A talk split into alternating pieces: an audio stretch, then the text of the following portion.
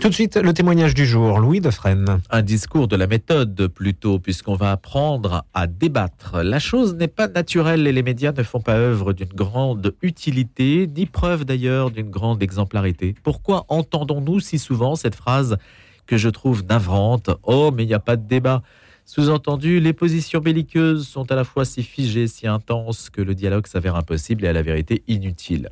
Il n'y a rien de plus triste et surtout de plus bête quand quelqu'un s'exclame ⁇ Oh, mais de toute façon, tu ne me feras pas changer d'opinion ⁇ Il y a dans ce réflexe primaire une grande part de malaise psychologique, bien sûr. La peur, le désir absolu de se rassurer, la hantise du risque, comme si l'autre allait faire le siège de ma conscience et qu'il fallait se barricader. Le langage aussi pose problème. Si les mots manquent, si les mots sont pervertis, si l'éducation est insuffisante, eh bien le débat se rétrécit bien souvent à des postures, des postures qui s'affrontent et les invectives remplacent alors les arguments. Alors comment faire? On va s'interroger avec Vincent Badré qui a élaboré une méthode, une méthode pour ses élèves. Il enseigne au lycée Stanislas, il est professeur d'histoire-géographie. Et c'est tiré de l'histoire politisée avec un point d'exclamation ou d'interrogation plutôt. Réforme et conséquences aux éditions du Rocher. Vincent Badré est avec nous ce matin. Bonjour Vincent. Bonjour Louis Dauphren. Merci d'avoir accepté cette invitation. Alors, une méthode de débat, c'est par exemple dans le cadre d'un studio, d'un exercice journalistique, c'est déclinable en fait à toutes les situations? Alors je ne sais pas si c'est déclinable à toutes les situations, mais c'est le résultat d'une expérience de plus de 20 ans et euh, vraisemblablement d'environ un millier de débats menés avec des élèves actuellement au collège Stanislas à Paris, donc il y a un lycée sélectif, privé et toutes ces sortes de choses, mais auparavant dans l'enseignement public, en banlieue ou euh, dans différents endroits. Et c'est une expérience qui amène à voir que les élèves de lycée euh, avec lesquels je réalise ces débats ne sont pas une bof génération, que euh, leur indifférence est tout à fait feinte et qu'il y a une possibilité euh, très réelle de d'entrer dans la réflexion sur les questions actuelles, euh, parce que si on rentre dans la discussion sans parler de parce si on rentre dans la discussion par l'idéologie ou par la vague, dire est-ce que vous êtes d'accord avec nous, etc., on a facilement une réponse un peu prudente, euh, chacun son point de vue finalement, euh, on pense ce qu'on veut et donc personne ne pense rien.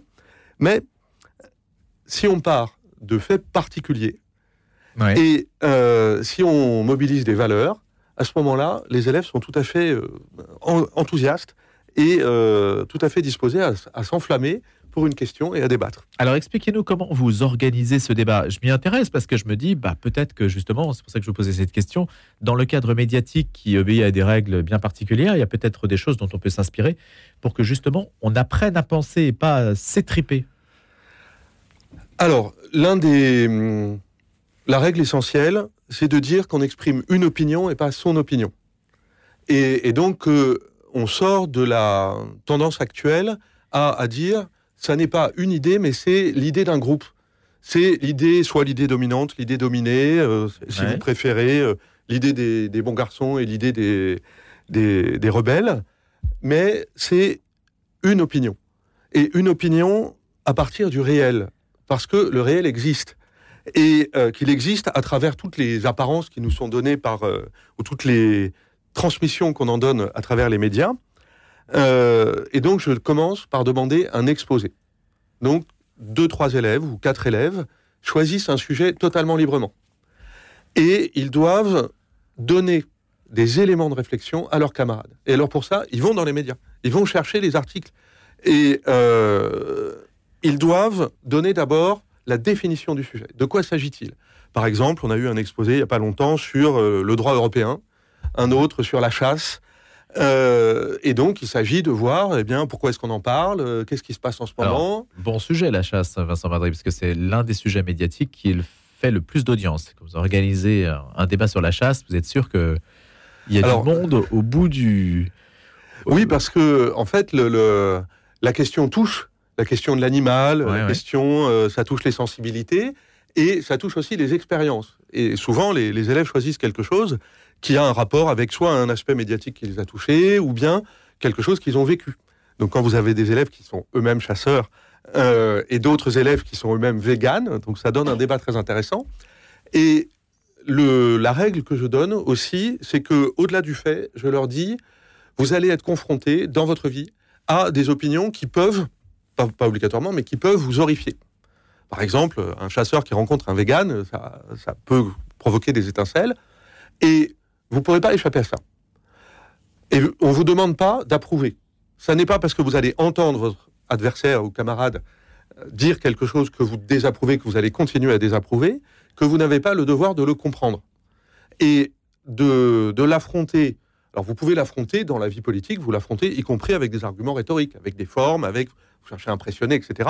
Mais dans le fond, vous avez besoin, surtout si vous voulez euh, faire reculer son point de vue, vous avez besoin de savoir ce qu'il va dire et de comprendre ses arguments.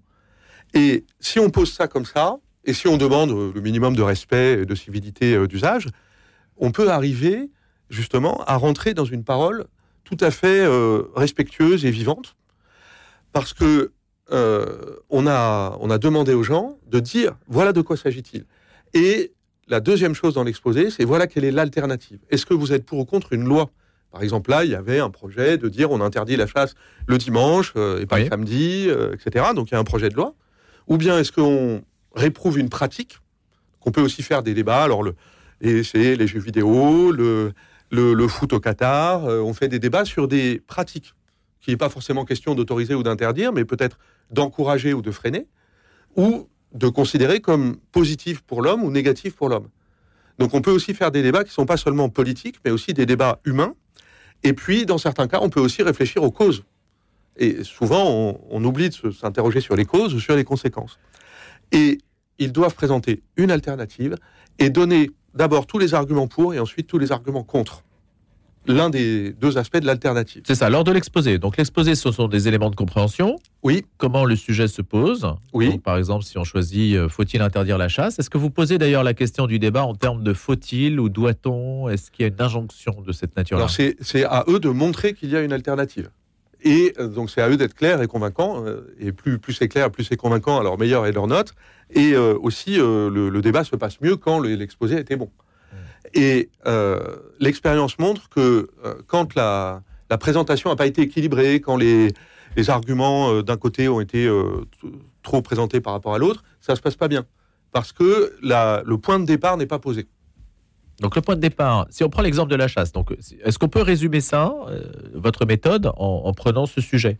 Eh bien, d'abord, vous dites de quoi s'agit-il? Il y a un débat pour savoir si on va l'interdire le samedi. Il y a à l'intérieur du débat, il y a un débat sur les accidents, sur la sécurité. Euh, donc il y a des, éléments qui, qui, sont contenus dans le débat.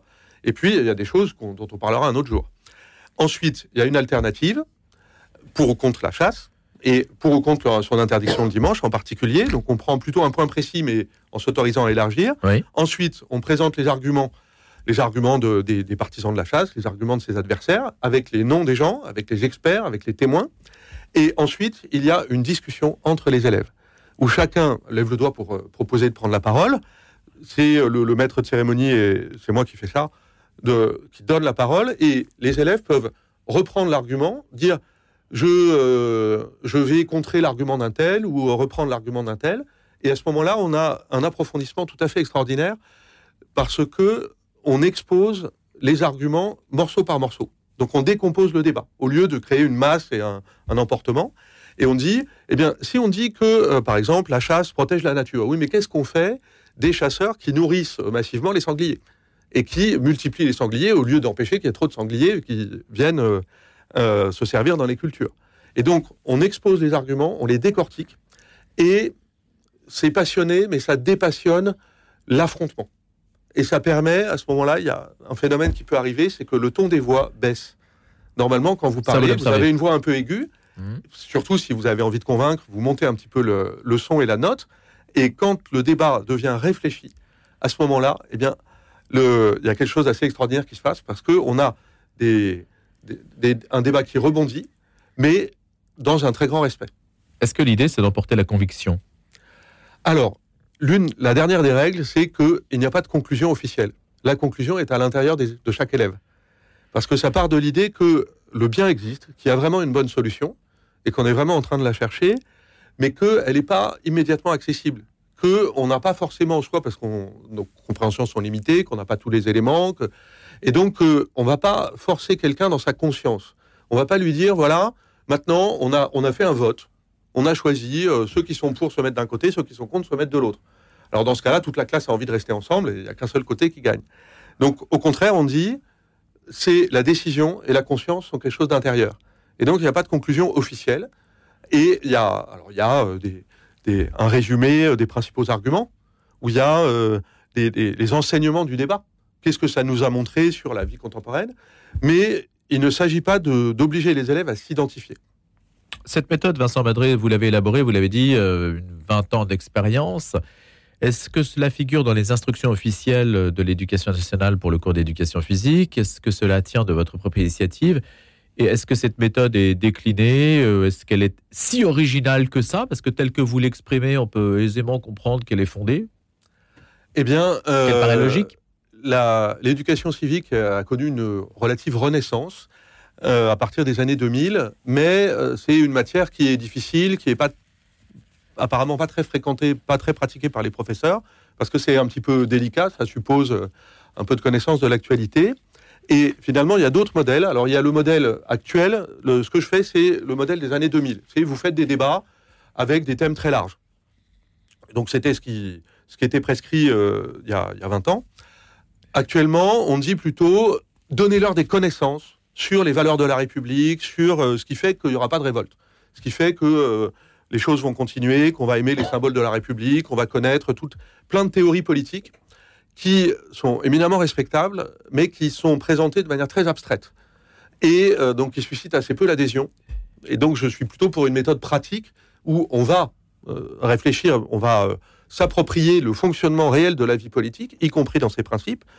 Mais il y a un modèle prescriptif qui est, à mon avis, pas très pratiqué, mais qui est celui des instructions officielles. Et puis, vous avez d'autres modèles. Alors, il y en a un qui est très pratiqué par les, associations qui interviennent pour, euh, par exemple, pour lutter contre l'homophobie. Donc là, je lisais dans le Café pédagogique, qui est un, un site euh, d'information euh, à propos de la pédagogie et de l'enseignement. Et on disait, mais on va faire la méthode du pas en avant. Alors vous dites, bah, si vous vous sentez concerné par quelque chose, vous vous mettez en avant. Et à ce moment-là, vous êtes devant le regard des autres et vous dites votre opinion et non pas une opinion. Et vous êtes obligé de vous identifier et vous êtes obligé de vous identifier au groupe. Donc il y a des méthodes de théâtre pédagogique qui... Et ça, c'est pratiqué, la méthode du pas en avant, elle est pratiquée devant les élèves? Ah ben bien sûr. Alors plutôt par des associations qui interviennent sur des thèmes spécifiques, en particulier sociétaux, que euh, dans le cadre des cours. Mais euh, personne ne sait en fait... euh, C'est ce qu'on appelle la cours, sensibilisation. Chaque en fait, professeur fait ce qu'il faut. Ouais. Donc il y a de la sensibilisation et il y a euh, des méthodes de, de mise en commun de la loyauté, où on va dire bah, vous êtes ensemble euh, et puis vous allez euh, examiner vos représentations. Mais on n'ira pas chercher la réalité qu'il y a derrière, on n'ira pas chercher le- les sources de ces représentations.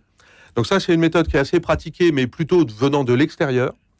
Et puis, il y a une autre méthode qui est aussi relativement pratiquée, qui est celle de la mise en situation, où on va se dire, mais écoutez, vous allez faire un jeu de rôle. Vous allez vous dire que vous êtes dans l'Assemblée générale des Nations unies. Vous représentez tel ou tel pays. Donc, vous représentez, euh, vous êtes Vladimir Poutine, vous êtes Joe Biden. Et vous allez faire, vous allez faire du mimétisme, vous allez imiter. Ou bien alors, on peut faire ça aussi avec l'Assemblée nationale. Donc, vous allez faire euh, un débat sur, la, sur le, le- les lois sur, euh, sur l'écologie. Vous faites votre débat. Et euh, donc, vous avez le, le, celui qui joue le député Front National, celui qui joue le député Les Républicains, et puis celui qui joue le député En Marche. Et là, on imite l'élu, on imite le politicien, et ça a tendance non pas à renforcer le conformisme de groupe, mais ça a tendance à faire imiter les formules rhétoriques, les formules du débat, alors qu'ils sont euh, effectivement le débat se présente comme ça, Qui esquivent le fond. mais euh, effectivement, on a tendance à, ou à, à en rester à un certain relativisme, au sens où on va exposer les différents points de vue, et de fait, on va le faire, mais on aura du mal à les faire interagir entre eux, et on aura euh, peut-être du mal à vérifier. Parce que une des caractéristiques contemporaines, c'est qu'on juxtapose des points de vue, mais on a du mal à les faire interagir. Et la méthode que je propose, c'est une méthode qui fait que un élève va reprendre un argument qu'il aura entendu dans l'exposé, et il va dire ah oui mais là si on y réfléchit il y a tel problème ou telle conséquence logique soit pour dire oui j'approuve cet argument et je vais l'approfondir ou bien alors au contraire pour le contredire et à ce moment-là au lieu de jouer sur le conformisme au lieu de jouer sur euh, l'imitation de, de la rhétorique euh, contemporaine on va décortiquer les choses On va entrer dans le fond du sujet. voilà Il y a des camps qui s'affrontent euh, dans la classe. Est-ce que ça crée en fait, même si vous allez sur le fond du sujet, si chacun essaie de décortiquer les arguments, est-ce que cela, cela crée des antagonistes qui font qu'on retrouve en réalité une situation proche de celle de l'Assemblée, par exemple? Alors, il arrive que euh, la, discussion continue après la fin du cours. Donc, on voit des, petits groupes d'élèves qui, qui, continuent à se dire, mais alors, mais quand même, la chasse, etc. Et euh, alors, il y a quand même une règle chez les élèves, c'est qu'il vaut mieux être solidaire. Et, euh, et donc, il n'y a pas tellement de mais ils ont des opinions qui peuvent diverger tout à fait honnêtement. Il a pas le but, c'est de ne pas former de fractions. C'est-à-dire qu'on ne fait pas, euh, on fait pas ce, qu'on a fait euh, quand on a créé la droite et la gauche pendant la Révolution. On a dit ceux qui sont pour le pouvoir du roi se mettent à droite, ceux qui sont contre se mettent à gauche. Mais on a des, sensibilités qui s'expriment. On a des émotions, on a des, réflexions, et de fait, il y a des valeurs. C'est-à-dire que ce qui ressort, c'est que la hiérarchie des priorités ne va pas être forcément la même. Et que ça, ça s'exprime, et ça ressemble, dans le fond, à la réalité des débats plutôt qu'à leur apparence. Et euh, voilà. Vincent Badré, est-ce qu'on peut débattre de tout? Vous êtes quand même devant un public euh, choisi, euh, donc qui peut-être, j'en sais rien, sait se tenir ou a une habitude peut-être déjà de ce type de discussion. Est-ce que c'est déclinable dans toutes les situations pédagogiques? Alors c'est très rare que j'ai eu à dire non à un sujet, vraiment très très rare. Et l'idée c'est que bah, il faut défendre la possibilité d'une discussion sur tel ou tel point. Et alors, il y a de temps en temps, il y a des originaux qui proposent un sujet un petit peu étrange. Euh, l'idée, c'est que si on est obligé d'exposer et de réfléchir sur des arguments, à ce moment-là, alors il y a des choses qui sont pas défendables, donc euh, c'est même pas proposé, c'est pas pas le sujet, mais euh, ça donne la possibilité de, de, faire soit des débats sur des choses très quotidiennes, très en apparence prosaïques, sur le foot, sur, euh, la, sur des comportements, ou bien des débats sur des questions très sensibles, où là, je dis, bah, faites attention dans l'expression des choses, et faites attention parce qu'il peut y avoir des personnes concernées. Sur l'euthanasie, sur l'avortement, euh, ça, ça m'est arrivé, tous les ans, j'ai des débats là-dessus. Sur l'islam Sur l'islam aussi. Et euh, la méthode que j'ai permet de, de, mettre une distance entre l'opinion et la personne. Et donc, finalement, on peut avoir un point de vue critique, on peut avoir aussi une certaine prudence bourgeoise, mais euh, on rentre dans la question, on essaye de la, de la mettre à distance, mais en la comprenant, et comprendre ici non pas au sens d'approuver, mais au sens de dire, voilà, quelle est le, la logique de leur point de vue. Et puis, bah, il y a un prérequis, c'est quand même que les élèves euh, soient dans une euh, disponibilité d'esprit qui les incite à comprendre, à vouloir comprendre. Mais l'idée de dire qu'on n'est pas obligé de suivre, qu'on n'est pas obligé de, en fait, qu'on n'est pas des victimes de, euh, de ce qui est exposé. C'est-à-dire que les gens ne sont pas des moutons qui, euh, qui, forcément euh, vont, vont répéter tout ce qu'on leur a dit. Et donc, si on dit ça, même à des élèves, j'ai enseigné à Mantes-la-Jolie, hein, dans, dans, un contexte où il y avait beaucoup d'élèves d'origine musulmane, bon, bah, mais pourquoi on va parler des Romains? Ah bah, oui, parce que les Romains, c'était avant l'islam, sous-entendu. Mais on va pas vous demander de suivre les Romains, on va pas vous demander d'imiter les Romains, on va pas vous demander de vous promener en toge ou à poil dans, la, dans, la, dans le gymnase. On va vous montrer ce que c'était. Parce que vous aurez à voir des gens qui ne seront pas comme vous. Ah bon, d'accord, très bien, pas de problème. Donc ce préalable suffit à enclencher un débat. Juste une euh, dernière réflexion. Samuel Paty, les caricatures, la manière dont lui avait posé le, le débat, la question, vous l'avez analysé? Euh, Alors, j'ai pas eu tellement de débat là-dessus. Euh, et euh, alors, le problème, c'est que on, là, si on est confronté à des groupes qui, euh, qui, eux, ne veulent pas débattre et qui sont à l'extérieur de la classe, euh, ça pose un problème. Et euh, pour lesquels j'ai pas de solution immédiate. Si le débat s'émancipe sur les réseaux sociaux en particulier. Voilà, et puis les réseaux sociaux, ben, ils existent. Et la, la mise en distance permet justement de vivre avec les réseaux sociaux sans en être, sans s'être laissé emporter. Merci Vincent Badré pour avoir donné ces éléments de compréhension du débat et peut-être euh, cela peut-il contribuer justement à en organiser. Euh, si vous êtes professeur, si euh, vous voulez justement vous intéresser à cette question-là, vous le retrouvez dans l'histoire politisée, réforme et conséquences aux éditions du Rocher. Vincent Badré qui enseigne au Collège Stanislas.